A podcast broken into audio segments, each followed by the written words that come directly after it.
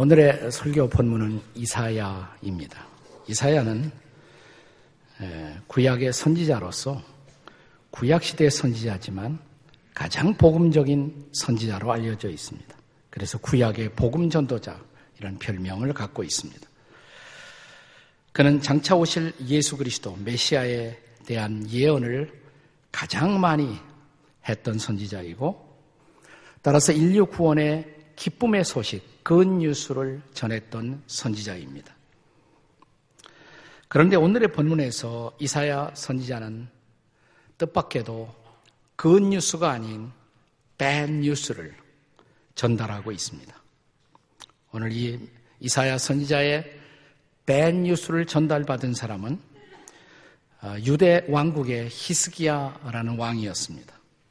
히스기야 왕은 성경을 읽어보면 성경에서 보기 드물게 가장 훌륭하게 선정을 베풀고 국민들에게 사랑을 받았던 왕이었습니다. 열왕기하, 열왕기하 18장 1절 이하 8절까지 읽어보면 3절 말씀에서는 하나님 앞에 정직한 왕, 그리고 4절에서는 우상 숭배를 제거했던 왕, 5절에는 여호와를 신뢰했던 왕, 또 6절에는 여호와의 계명을 지킨 왕, 더할 수 없이 놀라운 찬사와 수식어가 주어진 그런 훌륭한 왕이었습니다.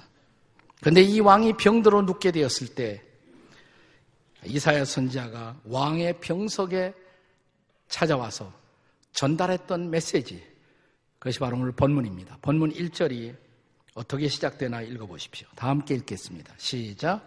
그때 히스기야가 병들어 죽게 되니 아모스의 아들 선지자 이사야가 그에게 이르되 여호와께서 이제 이같이 말씀하시기를 너는 내 집에 유언하라. 내가 죽고 살지 못하리라. 얼마나 밴 뉴스예요? 얼마나 기분 나쁜 소식입니까? 병들어 누운 것만 해도 안타까운 일인데 그 병이 낫지 못한다는 것입니다. 더 이상 살지 못하고 그가 죽을 것이라고 이제 유언을 하라는 말씀이 전달된 것입니다. 하지만 그럼에도 불구하고 이사야는 그에게 그 뉴스를 복음을 전하는 것입니다. 왜냐고요? 그가 전한 들리기에는 나쁜 소식, 이 밴 뉴스가 결과적으로 왕을 유익하게 만들었기 때문입니다. 이런 것을 가리켜서 우리 동양권에서는 고사성어로 사자성어로 세옹지마라고 말합니다. 세옹지마. 세자란 말은 변방세자. 옹이라는 말 늙은이 옹. 지자는 무엇 무엇의 조사죠 일종의 말맞자 세옹지마.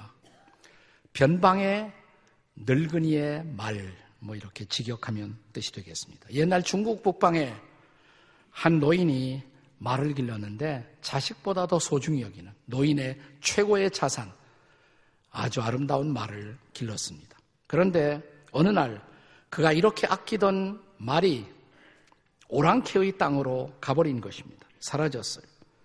마을 사람들이 그가 이렇게 소중히 여기던 말이 없어진 것을 알고 위로차 찾아왔더니 그는 태연합니다. 그러면서 이렇게 말합니다. 이 일이 복이 될지 어찌 알겠소? 몇 달이 지나서 노인이 마치 예언처럼 그 오랑캐의 땅으로 사라졌던 자기 말이 파트너를 데리고 더 준수하게 생긴 말 한 마리를 데리고 온 것이에요.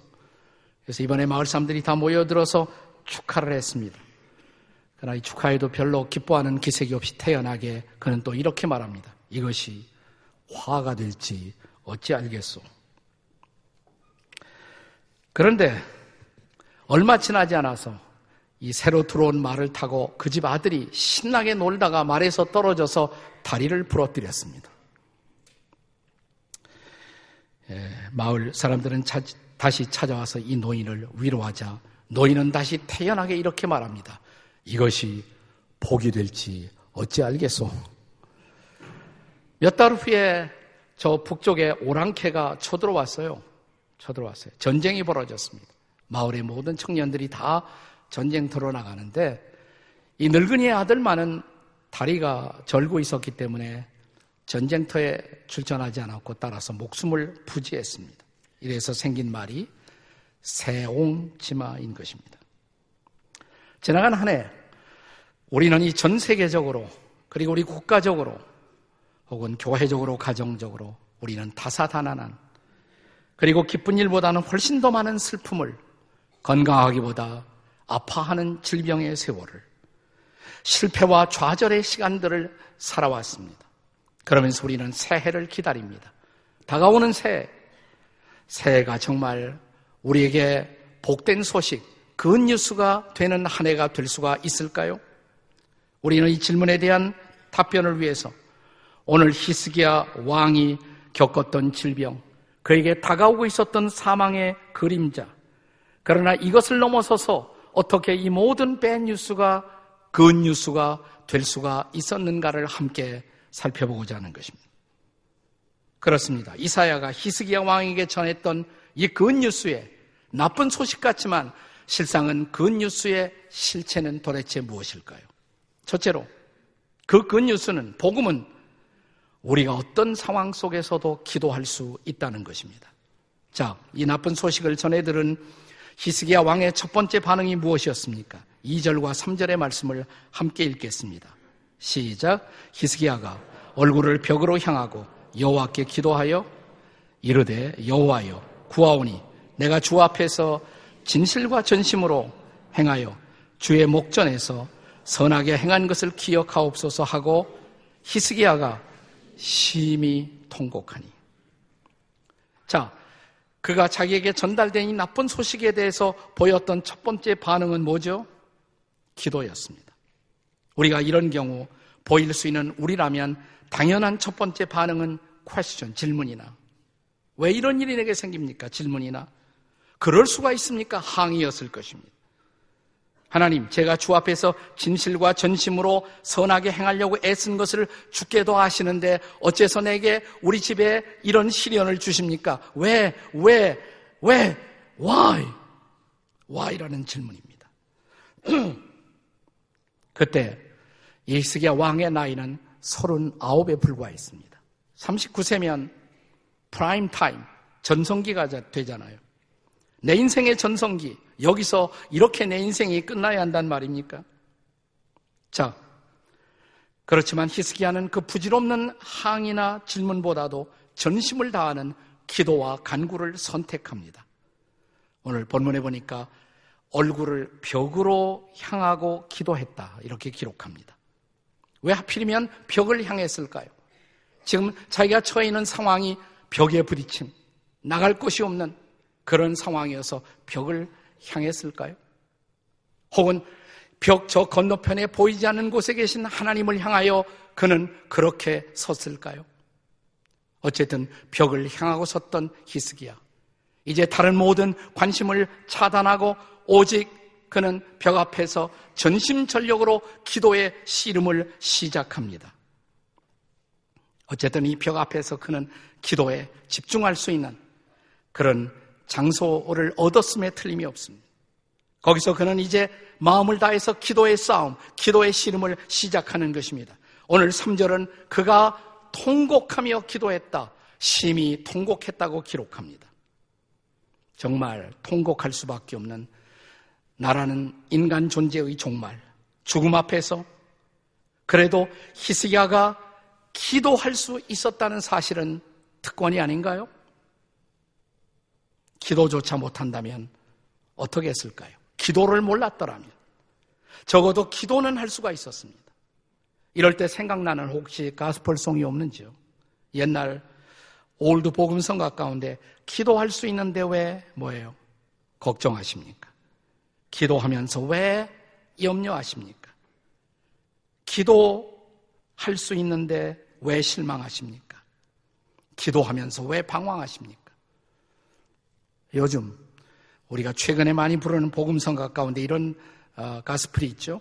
부르신 곳에서 나는 예배하네. 그 다음에 뭐예요?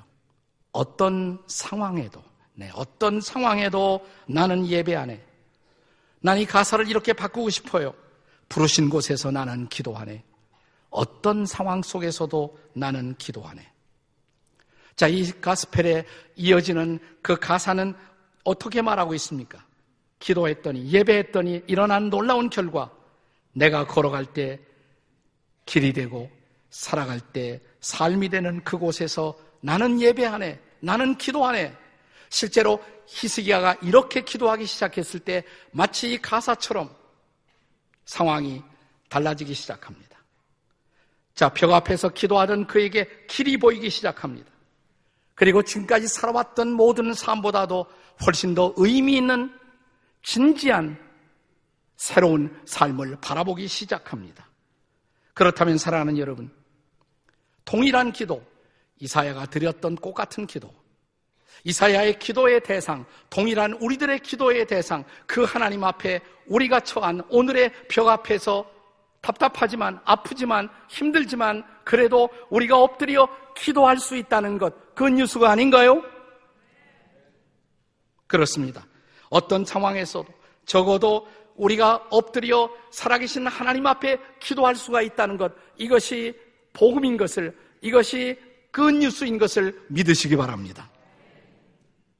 자, 배 뉴스를 들었지만 그럼에도 불구하고 이것이 복음일 수 있었던 또 하나의 이유. 첫째로 적어도 그는 기도할 수 있었기 때문에 복음은 우리가 기도할 수 있다는 것입니다. 그러나 한 걸음 더 나가서 두 번째로 복음은 그 뉴스는 우리가 하나님의 응답을 여전히 경험한다는 것입니다. 이 상황 속에서 우리가 기도할 뿐만 아니라 이제 하나님의 응답을 경험하게 되었다는 사실입니다. 자, 본문 4절에 보면 여호와의 응답이 드디어 기도하는 그에게 주어집니다. 뭐라고요? 이에 여호와의 말씀이 이사야에게 임하여 이르시되 말씀이 임했어요. 응답의 말씀이 그에게 임한 것입니다. 자, 뭐라고 응답의 말씀은 말씀하고 있습니까? 5절을 다 함께 같이 읽습니다. 5절 시작. 너는 가서 히스기야에게 이르기를 내 조상 다윗의 하나님 여호와께서 이같이 말씀하시기를 내가 내 기도를 들었고 내 눈물을 보았노라. 내가 내 수완에 15년을 더하고 드디어 복음이 들려왔습니다. 그 뉴스가 기쁜 소식이 들려왔습니다. 하나님이 히스기야의 기도를 들으셨다는 것입니다. 그의 통곡의 소리를 들으셨다는 것입니다. 그가 흘리고 있는 눈물을 보셨다는 것입니다. 자, 이 히스기야의 하나님이 여러분의 하나님이십니까? 자, 이 히스기야의 하나님이 나의 하나님이십니까? 그렇다면 여기 변치 않는 그 뉴스, 복음의 소식이 있습니다. 이 히스기야의 하나님, 그는 지금도 저와 여러분의 기도를 응답하는 하나님이십니다. 우리의 통곡의 소리를 들으시는 하나님이십니다. 지금도 우리의 눈물을 보시는 하나님이십니다. 우리가 본문에 이어져가는 스토리를 계속 따라가 보면 이사야는 자기가 전달한 그 메시지를 통해서 히스기야로 하여금 기도하게 했을 뿐만 아니라 이제 그가 치유받기 위한 구체적인 처방도 전달하게 됩니다. 같은 장 38장 21절을 보세요. 21절 말씀 우리 한번 같이 읽겠습니다. 시작. 이사야가 이르기를 한 뭉치 무화과 나무를 가져다가 종초에 붙이면 왕이 나으리라 하였고 저는 하나님이 기적의 하나님이라고 믿습니다. 하나님은 기적으로 우리를 치유하시고 낫게 하십니다. 그러나 여러분, 그 기적의 하나님은 결코 우리의 상식을 무시하는 하나님이 아니세요. 그는 기적을 행하시되 때때로 자연적 수단과 과정을 존중하시면서 우리에게 기적을 행하시는 하나님이십니다. 이 무화과라는 것은 무화과 뭉치라는 것은 당시 이스라엘에서 환자들을 낫게 하기 위한 자연 치유의 수단으로 사용되던 일종의 의약품이라고 할 수가 있어요. 자, 하나님은 초자연적인 하나님, 자연을 초월해서 기적을 행하시는 하나님, 그러나 그 하나님은 동시에 자연을 다스리시는 하나님, 그리고 자연을 사용하시는 하나님, 하나님은 초자연과 자연을 함께 다스리시며 기적과 상식으로 우리에게 간섭하시고 개입하시는 하나님이시다라는 사실입니다. 자, 그래서 우리가 기적을 믿는 것이 중요한 것입니다. 그러나 기적을 믿는 것이 중요하지만 상식을 저버리면 우리들의 신앙은 미신으로 전락해버릴 수가 있습니다. 반대로 우리가 상식을 신뢰하면서 자연을 초월한 기적을 믿지 못한다면 우리의 삶은 때때로 상식의 벽 앞에서 부딪혀 거기서 절망해 버릴 수도 있습니다. 그러므로 상식과 기적을 함께 믿는다는 것, 자연과 초자연을 다스리는 하나님을 신뢰한다면 이제 전능하신 하나님의 기적을 바라보면서 하나님의 말씀을 따라 지극히 상식적인 삶의 장에 설 줄 아는 저와 여러분이 되시기를 바랍니다. 오래전에 한 기독교 의사가 자기가 진료하는 진료실 앞에다가 이런 간판을 붙였대요. 그 다음에 부터 수많은 크리스찬 닥터들이 그가 쓴 그 말을 카피하기 시작했습니다. 이런 말을 썼다고 합니다. Doctors treat, God heals. 닥터들은 트리트하지만 진단하고 처방하지만 God heals. 하나님이 치유하시는 거라고. 자, 의사가 처치를 하지만 결국 그 사람을 낫게 하는 것은 하나님이 아니겠습니까? 여기 상식과 기적의 아름다운 조화를 볼 수가 있습니다. 그렇습니다.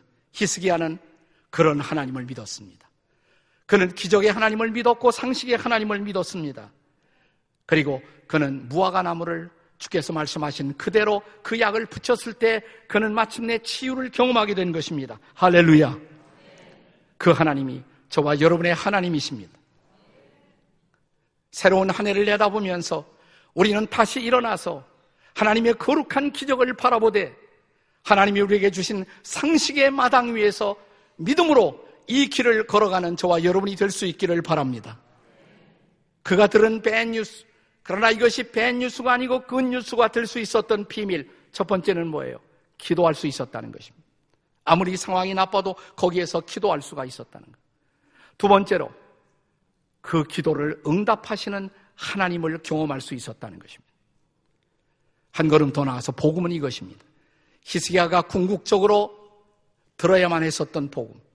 나쁜 소식으로 들려왔지만 그것이 복음일 수밖에 없었던 그 뉴스는 복음은 우리가 남아있는 시간도 소명감으로 살아갈 수가 있다는 것입니다. 자, 히스기야는 자신의 이 절박한 기도를 통해서 자기의 생명 연장을 받았죠. 몇 년 받았어요? 15년. 죽음 앞에 서 있는 절박한 환자들을 가끔씩 제가 방문해 보면 이런 기도 제목을 말하는 분들이 많아요. 목사님, 3년만 더 살게 기도해 주세요. 3년만. 또 어떤 분들은 목사님, 한 해만. 제가 꼭 한 해만 더 살고 정리하고 떠났으면 좋겠습니다. 그런데 자, 히스기야는 기도하는 히스기야는 15년을 연장받았어요. 놀라운 응답이죠. 은총의 응답이 아니겠습니까? 물론 인간의 욕망은 끝이 없어서 이렇게 말할 수가 있습니다. 왜 하필이면 15년입니까? 20년 주시죠. 아니, 30년은 안 되겠습니까? 이렇게 흥정할 수도 있겠죠. 그러나 15년의 생명 연장은 그 시대의 수명을 생각했을 때 정말 이것은 하나님의 놀라운 은총의 응답이 아닐 수가 없습니다. 하지만 사랑하는 여러분, 묻고 싶은 것이 있어요. 15년 더 살기만 하는 것이 무슨 의미가 있어요? 그냥 15년 더 산다. 이 땅에서 더 생명을 이어가고 생존한다. 그것만으로 의미가 있을까요? 하나님이 히스기야를 15년 더 살게 하신 이유, 그냥 이 땅에서 15년 더 살았다는 그 기록을 위해서 15년 더 살게 하셨을까요? 아니죠.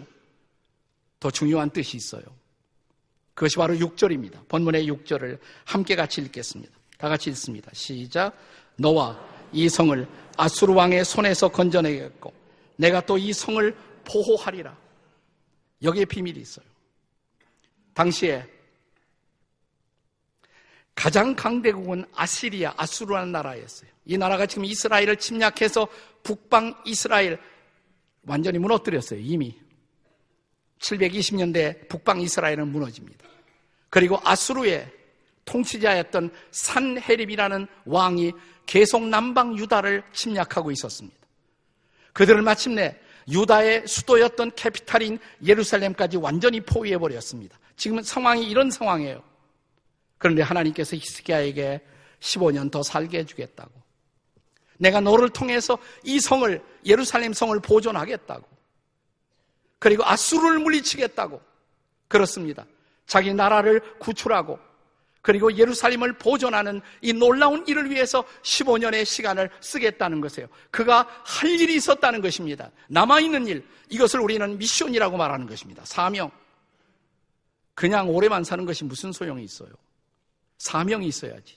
할 일이 있어야지. 내가 아직도 이 땅에 살아있는 이유, 살아야 할 의미가 있고 해야 할 일이 아직도 남아있다. 이것이 미션이잖아요. 그 일을 위해서 하나님은 히스기야 왕을 쓰시기로 작정한 것입니다. 지금 여러분들이 그 성지순례를 가면 예루살렘에 가시면요.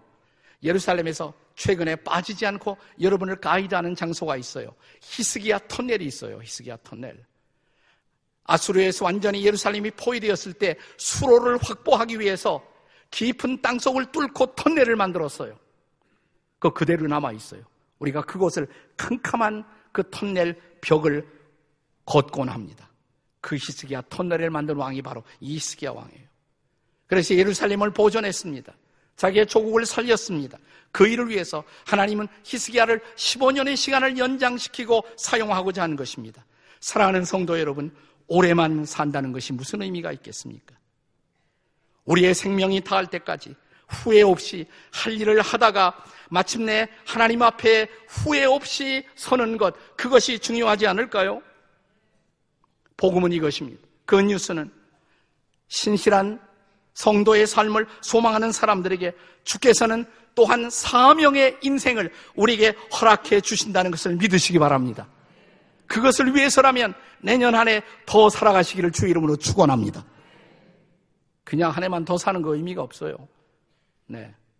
사명을 위해서.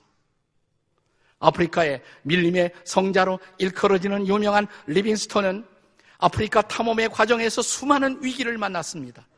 나 그는 언제나 당당하고 담대했습니다. 그 곁에 있는 사람들이 물었어요. 성교사님, 두렵지 않으세요? 그때마다 리빙스톤이 되풀이한 유명한 말이 있습니다. 세계적인 말이 됐어요. I shall not die until my work is done. 나의 일을 끝낼 까지, 나의 사명을 마칠 때까지 나는 결코 죽지 않는다. 아직도 살아있는 이유, 할 일이 있어서 그래요. 자, 옆에 사람에게 할 일이 있어서 살아계십니다. 한번 해보세요. 할 일이 있어서 살아계십니다. 지난 8월, 전 세계 뉴스망을 타고 들어온 뉴스 가운데 제가 눈이 번쩍 열린 뉴스 하나가 있었어요. 아, 제가 참 좋아했던 분이기 때문에 그렇습니다. 미국의 전 대통령. 퇴임하고 나서 더 큰 존경과 더 큰 사랑을 받았던 대통령 지미 카터가 병에 걸렸다는 소식이었어요. 지난 8월입니다. 암에 걸렸다고. 간암이었습니다. 그것이 뇌까지 벌써 전이가 됐다는 거예요. 수술을 해야 되지만 별로 전망이 보이지 않는다. 기자들이 물었습니다. 소감이 뭐냐고, 느낌이 어떠시냐고, 수술 받기 전에. 그는 언제나처럼 조용한 미소를 흘리면서 이런 대답을 했다고 합니다.